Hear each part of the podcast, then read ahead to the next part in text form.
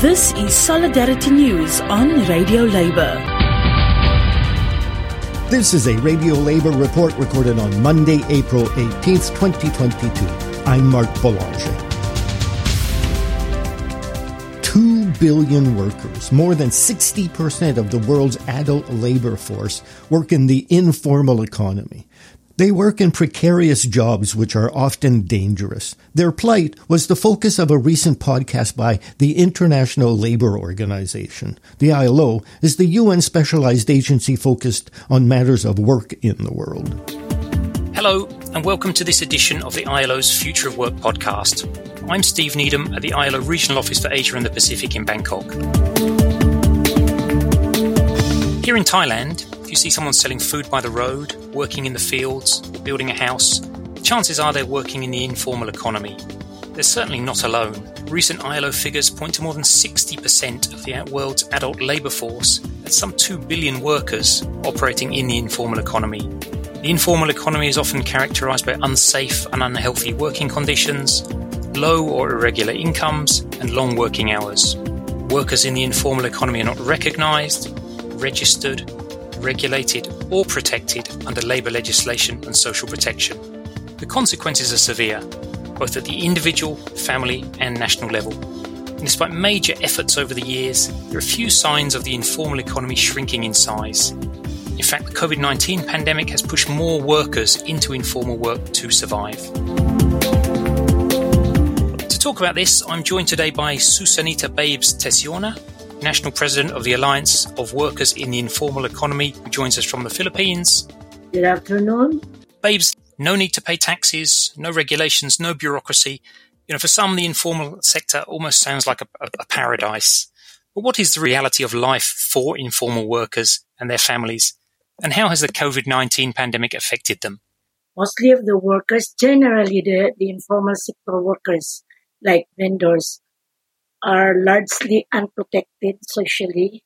They are not largely unregistered in the national government agencies and even in the local government agencies that makes the absence or lack of, of social protection from the government. They are the earn law, especially during the pandemic.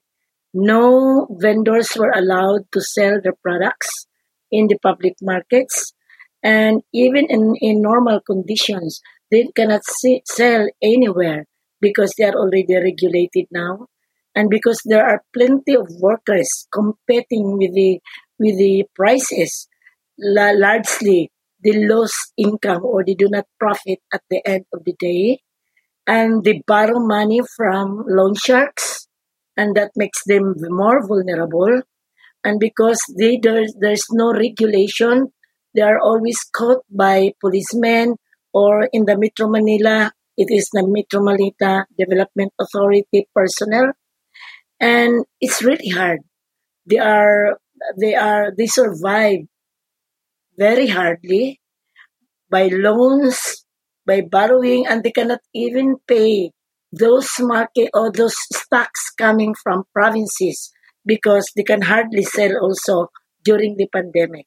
I, I was in a Starbucks in, in Bangkok a few weeks ago, and there, and there, must have been maybe 15 delivery drivers from these, these platform delivery drivers there waiting to pick up their orders and, and take them to their customers wherever they would be.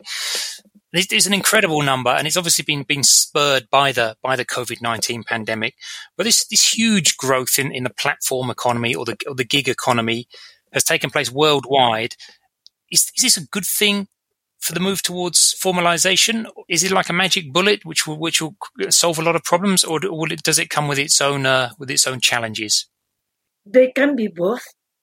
If the government is very responsive, there are already laws in which this platform uh, workers can be covered because I can say that there is an established employer-employee relationship between the restaurants, for example, for those in the delivery of food.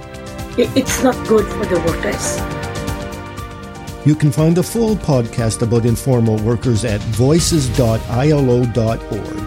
And that's it. Labor news you can use. Thank you for listening. And remember, it's all about global solidarity.